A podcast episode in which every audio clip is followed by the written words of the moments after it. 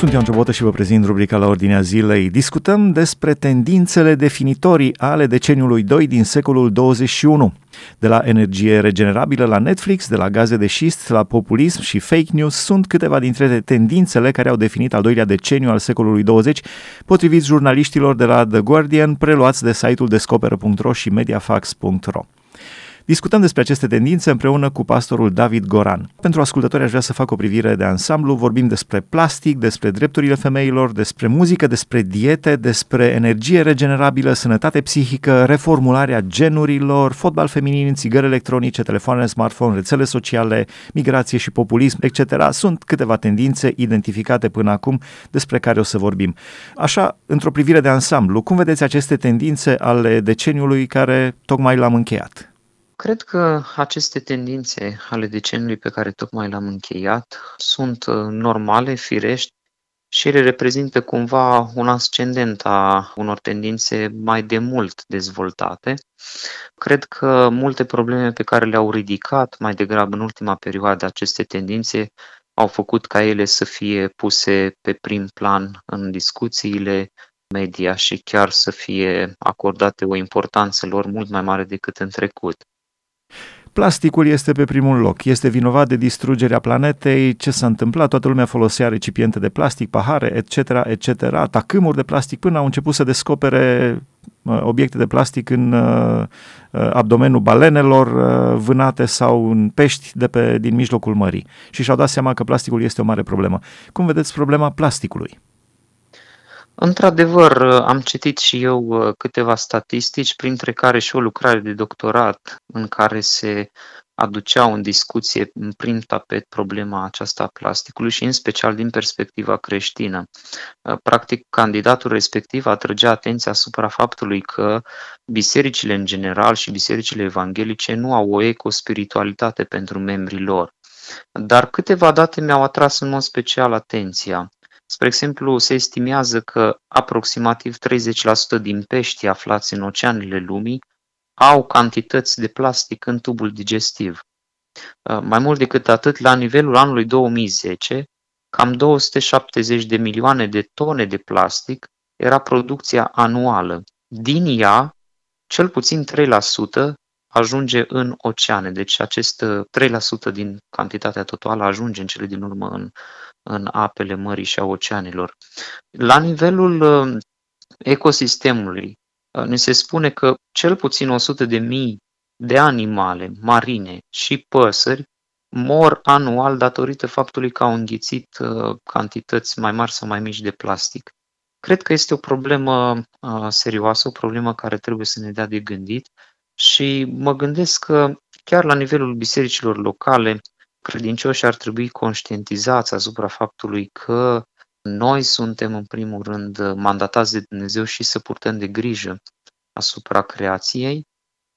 Reciclarea este o soluție, din nefericire în țara noastră încă nu asistăm la o reciclare așa cum există deja în alte state. Mi-aduc aminte de o călătorie în Germania unde am observat atâtea magazine, centre, lanțuri de marketing care de marketuri care puteau să îți ofere posibilitatea să returnezi sticlele folosite de plastic și primeai un procent, 0,25 de cenți în funcție de magazin, iar cu valoarea respectivă puteai cumpăra absolut orice din magazin respectiv. Dar ce are de-a face plasticul cu creștinismul?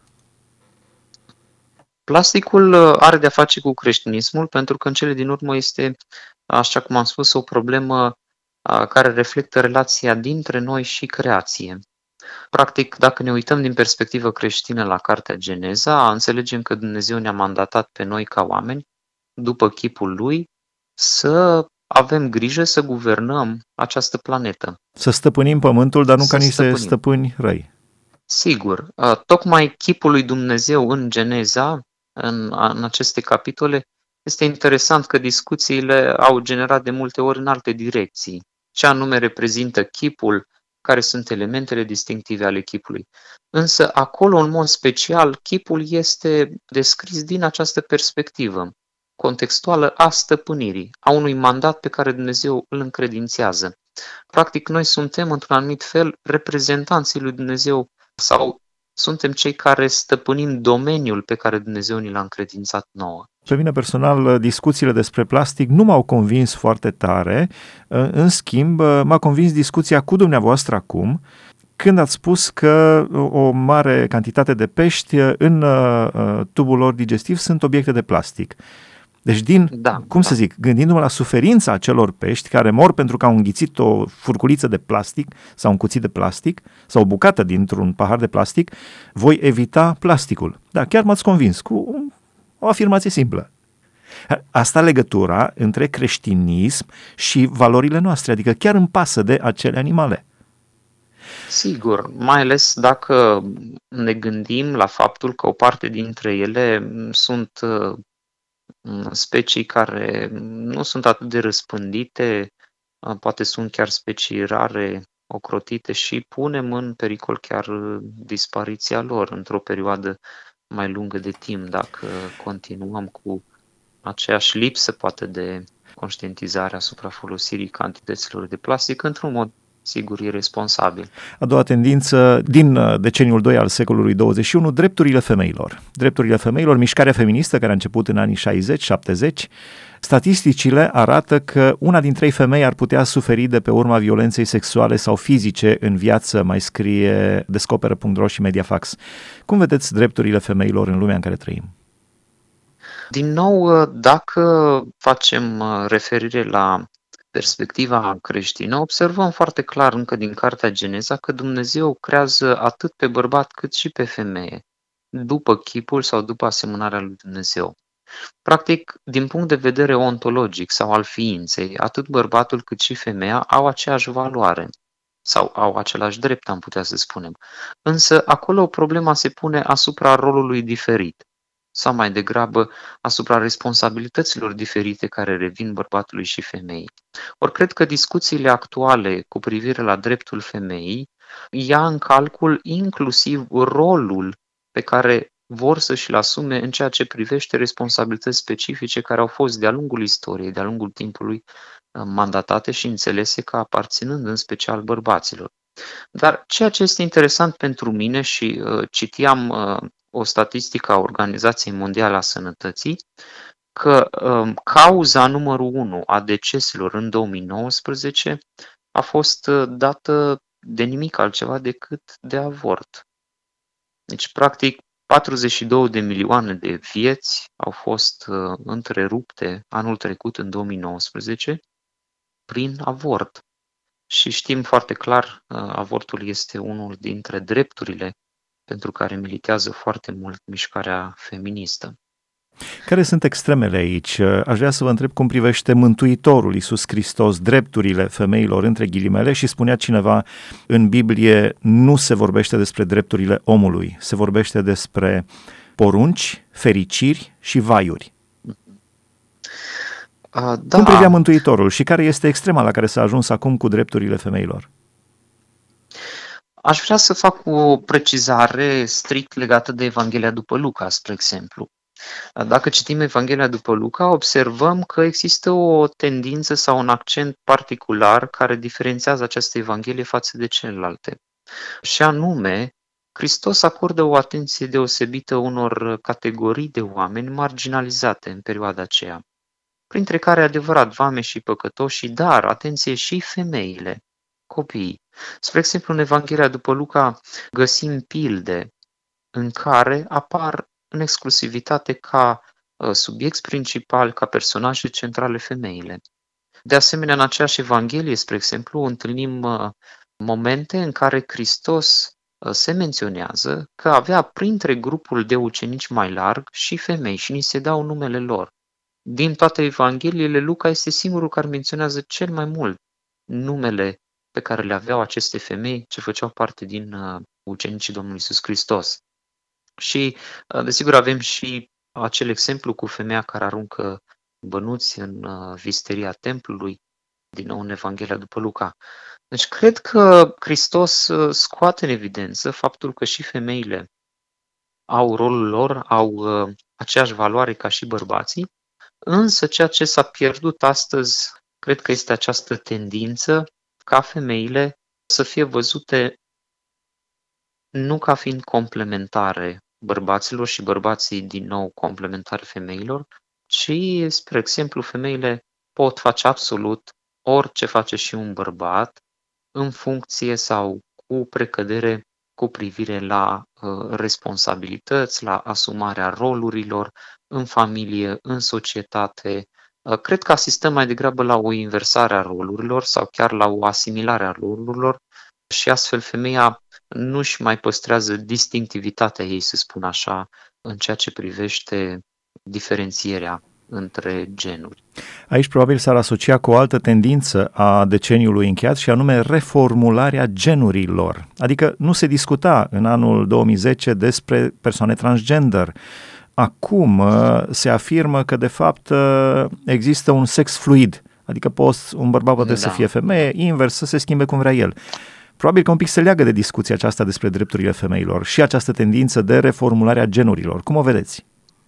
Categoric, da. E adevărat că în ultima perioadă tot mai multe discuții au loc în privința aceasta. Am citit însă un studiu publicat într-un jurnal de specialitate, Yama Pediatrics.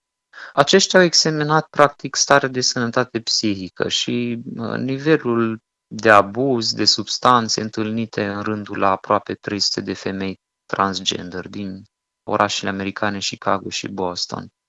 Printre concluziile la care ei au ajuns și care cred că sunt concludente sau interesante este faptul că rata tulburărilor psihiatrice și chiar a dependenței de substanțe, și ne referim aici la substanțe narcotice, droguri și așa mai departe, rata în rândul acestor femei, spre exemplu, era de până la 3,6 ori mai mare decât în rândul unei populații normale sau generale.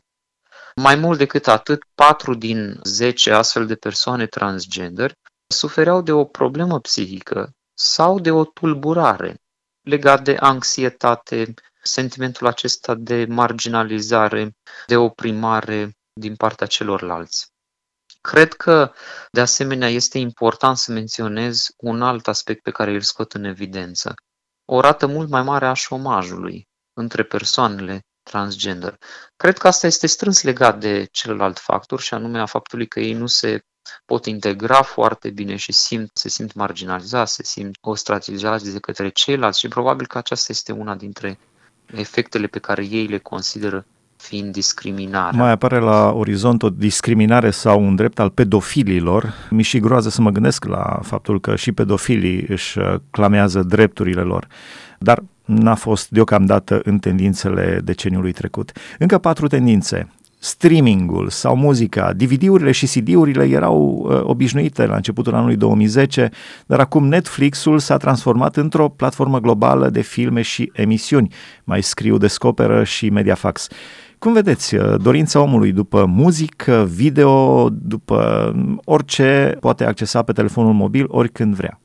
Cred că există o industrie foarte mare în spatele acestei tendințe. Mă gândesc în special la Netflix și alte canale pe care poți viziona acum episoade online la un preț modic, să spunem, dar atenție pentru fără niciun fel de restricție, pentru o perioadă nelimitată. Dacă înainte un uh, film care avea multe episoade erau împărțite în foarte multe secvențe pe care puteai să le vezi uh, odată la câteva zile, la o săptămână, spre exemplu.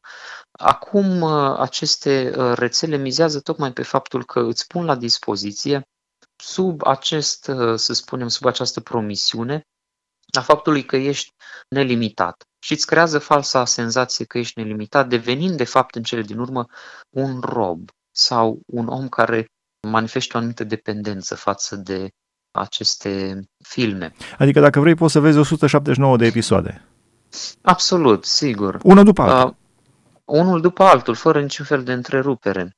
Uh, problema este că oamenii cred, spre exemplu și mai ales în rândul adolescenților, a tinerilor, că există o libertate, da? un fel de fericire pe care ți-o promite spațiul acesta uh, virtual. Nu te constrânge practic nimeni, nu te poate opri nimeni din, uh, din vizionare, nu apar nici măcar reclame. Ești liber. Dar libertatea aceasta, de fapt, uh, așa cum am spus, se transformă în cele din urmă în a fi un sclav, un dependent de ceea ce oferă ei. Dincolo de asta sunt și alte tendințe care ne pot afecta.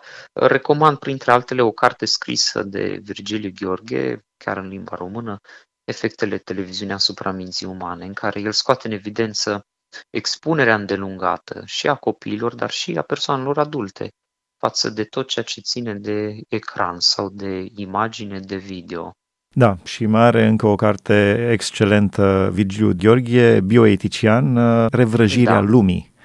Da, despre exact, ce se întâmplă exact. acum. Da. Încă trei tendințe, veganismul sau omul în centru, dietele. Acum, chiar spuneam într-un, într-o altă discuție, reclamele sunt de două feluri. Să mâncăm cât mai mult, primul gen de reclame, și al, doi, al doilea gen de reclame, ce să facem ca să slăbim. Da. Deci cum vedeți uh, această dorință a omului de a se întoarce acum spre lucrurile naturale? Tendința aceasta vegană prinde tot mai mult teren. Chiar uh, ascultam într-o zi la radio și printre altele spuneau um, că în Marea Britanie, spre exemplu, în 2018, unul din șase produse alimentare în Marea Britanie erau adresate în special uh, veganilor. Deci, practic, s-a ajuns la un procent uh, de unul din șase produse destinate special persoanelor care se declară vegani.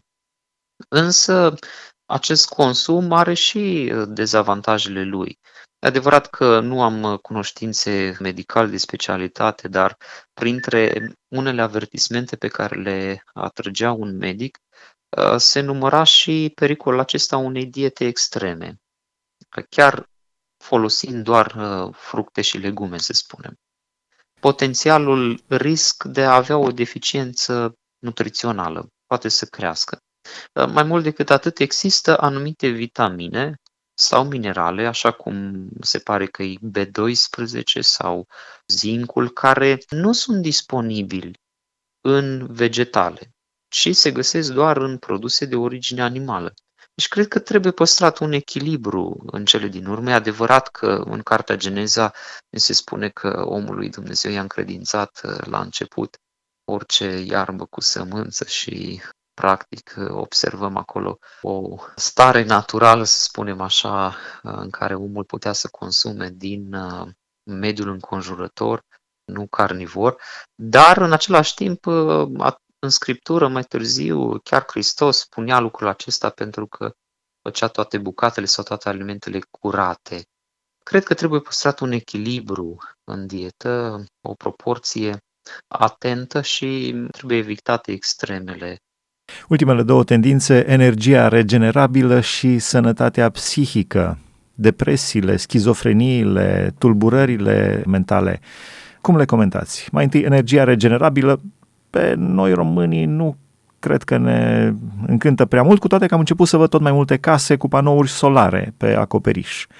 Da, e adevărat, pentru că a existat și cred că există și acum programul acesta de Casa Verde în care se pot aplica pentru astfel de proiecte. Cred că scăderea prețului pentru tehnologiile acestea, acestui tip de energie, va determina creșterea tot mai mult a acestor sisteme energetice. Și cred că avantajele sunt numeroase. Dacă ne gândim la panourile fotovoltaice sau la cele termice, nu știu cât este de real, dar citisem că în cazul uh, panourilor termice se poate ajuta până la economisirea, se ajunge până la economisirea, să zicem, a 75% din costuri dacă aceeași energie ar fi produsă de către gaz gaz natural, spre exemplu. Investițiile în domeniul acesta au crescut foarte mult. În 2005 uh, se estima că undeva 39 miliarde de dolari se investesc în uh, acest domeniu, în timp ce în 2007, la doar 2 ani distanță, suma s-a triplat.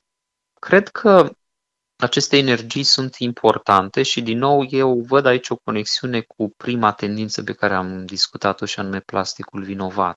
Dacă aceste energii regenerabile emit tot mai puțin dioxid de carbon, poluează tot mai puțin atmosfera și mediul, cred că e responsabilitatea noastră să le folosim și să le dezvoltăm.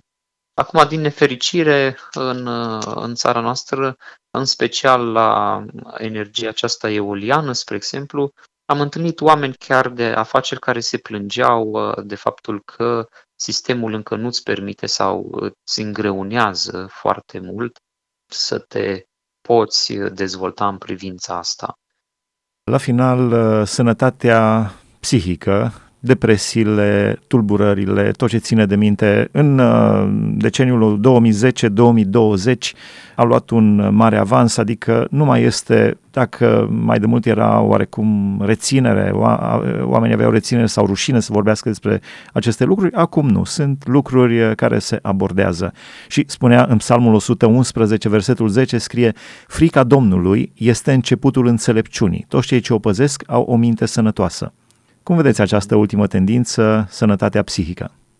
Aș putea să spun că pentru mine a fost nu neapărat o traumă sau un șoc, cât o conștientizare a cât de mult valorează sănătatea psihică atunci când am făcut câteva cursuri adevărat rudimentare despre schizofrenii și alte tulburări mentale. Practic există zeci de boli mentale, de la forme foarte ușoare, așa cum poate ar fi uh, depresia, anxietatea, până la cele foarte grave despre care ați amintit și dumneavoastră. Uh, mi-amintesc și de una dintre uh, membrele unei biserici în care am slujit în trecut, care avea o formă de Alzheimer, care s-a dezvoltat tot mai mult de-a lungul timpului până acolo încât uh, nu ne mai cunoștea sau venea uh, la biserică în timpul săptămânii, deși nu existau atunci programe. Uh, există diferite cauze, cauze genetice, moșteniri, da, ereditare, poate expunerea la anumite condiții în perioada fetală, deci înainte de naștere, poate factori de neurochimie cerebrală. Cred că cauzele sunt complexe. Dar una dintre recomandările pe care le-am, uh, le-am primit din partea unei persoane care avea părinți cu acest uh, diagnostic de Alzheimer uh, și pe care l-a primit și el la rândul său de la medici. Era să dezvolte tot mai multe activități care implică memorarea, cititul, da, lecturatul și cred că Așa cum uh, citați acel verset din Proverbe, cititul, memorarea, expunerea cuvântului Dumnezeu, chiar, uh, sigur, să îl învățăm pe din afară, poate întârzia, se pare, uh, poate împiedica chiar procesul acesta de dezvoltare a unor sindromuri, a unor maladii cu boli psihice. Ultima întrebare. De ce credeți că leagă Biblia o minte sănătoasă de frica de Domnul? Pare un pic uh, de suet să vorbești de frică de Dumnezeu în vremurile pe care le trăim. De ce Biblia acum, leagă cele două? Da, acum cred că uh, înțelepciunea la care face referire acolo uh, nu se referă atât de mult la uh, inteligență, dar înțelepciunea are de-a face acolo cu conduita, cu uh, trăirea după anumite valori și frica de Dumnezeu cred că trebuie înțeleasă în acel context al cărților de înțelepciune al proverbilor în acest sens. O viață care este condusă care este direcționată de principiile pe care Dumnezeu le-a lăsat. Și aceste principii, deși este exprimat cu sensul acesta de frica de Domnul, da, teama de Domnul, paradoxal sau nu are de-a face cu nefericirea noastră. Și cred din potrivă că Dumnezeu ne-a lăsat Scriptura, ne-a lăsat uh, valorile Lui pe care să le îmbrățișăm tocmai pentru a produce fericirea noastră. La final v-aș ruga să înălțăm o rugăciune, mai avem doar un minut din emisiune, să înălțăm o rugăciune către Dumnezeu, având în vedere lucrurile pe care le-am discutat și ce ar trebui să facem noi, ca și creștini, iubitori, trăitori, evlavioși, după voia lui Dumnezeu. Doamne Dumnezeul nostru, îți mulțumim pentru faptul că ne-ai chemat să fim oameni care să ne pese de natură, de mediul, de oameni din jurul nostru și îți mulțumim pentru valorile pe care le-ai pus în noi. Adevărat, Doamne, că ne uităm la modul în care omul, prin decăderea lui, prin depărtarea de Tine, a ajuns să polueze natura, Am vrea să ne faci conștienți ca și credincioși și să ne determin, Doamne, să fim modele pentru societatea noastră în privința modului în care administrăm chiar și deșeurile, resursele acestea de plastic. Mulțumim pentru că ne-ai creat ca bărbați și femei în egală măsură importanți din punct de vedere al ființei noastre, dar, Doamne, aș vrea să ne lași puterea aceasta de a nu ne conforma viacului acestuia, ci să înțelegem de la tine rolul pe care ne l-ai încredințat ca bărbați, ca soți și tați în familiile noastre și în același timp mă rog aceleași lucruri să le dezvolți și în mintea surorilor, a femeilor din biserici. Mulțumim de asemenea pentru faptul că ne-ai creat oameni liberi și ne uităm cu îngrijorare la modul în care tot mai mulți oameni devin dependenți de mediul acesta online, de filme, dependența față de ceea ce înseamnă ecran și TV. Am vrea, Doamne, să înțelegem că devenim cu adevărat liberi doar cunoscându-te pe Tine și am vrea să provoci în noi setea aceasta de împlinire pe care o găsim numai în Tine, așa cum spunea psalmistul, înaintea feței tale sunt bucurii nespuse și desfătări veșnice la dreapta ta. Mulțumim pentru că ai creat atâtea lucruri, atâtea produse de care noi să ne bucurăm pentru viața noastră. Aș vrea să ne dai înțelepciune, să nu fim oameni care să abuzăm, care să ne arătăm, Doamne, că trăim doar pentru viața aceasta și pentru stomacul nostru și am vrea să le folosim pe fiecare dintre ele pentru a ne dărui energii, energii care să ne determine să lucrăm mai mult pentru Tine. Binecuvintează, te rugăm și persoanele care se confruntă cu dereglări psihice, cu probleme psihice. Doamne, vrem ca pacea Ta care întrece orice pricepere, orice rațiune să stăpânească peste noi. Și în mod special aș vrea să te rog acum la final, Doamne, să te înduri de toate aceste persoane și de toți cei care manifestă atâtea probleme prin reformularea genurilor. Mă rog pentru persoanele transgender care se ocupă, Doamne, și militează pentru drepturile lor, dar în același timp experimentează depresii, tendințe suicidale, dependențe de tot felul de substanțe. Doamne, te rugăm să îi eliberezi. Te rugăm să îi răscumperi din această stare în care se află și ajută-ne și folosește-ne și pe noi în scopul acesta. Toate aceste lucruri te-am rugat în numele Domnului Isus Hristos și prin El îți mulțumim. Amin. Amin, mulțumim frumos. Am discutat, stimați ascultători, astăzi despre tendințe definitorii din uh, deceniul 2 al secolului 21, despre plastic, drepturile femeilor, reformularea genurilor, uh, streaming, muzică, video, Netflix, uh, veganism, energie regenerabilă și sănătate psihică. Data viitoare vom vorbi despre fotbal feminin, țigări electronice, telefoanele smartphone, rețelele sociale, gazele de șist, austeritate, migrație, populism într-o încercare de a trece în revistă anii 2010-2020. În rubrica la Ordinea Zilei, pe care o puteți urmări și pe podcast, dacă tastați pe internet la Ordinea Zilei Podcast. A fost împreună cu noi prin telefon pastorul David Goran, sunt Ioan Ciobote, vă mulțumesc pentru atenție, Dumnezeu să vă binecuvânteze!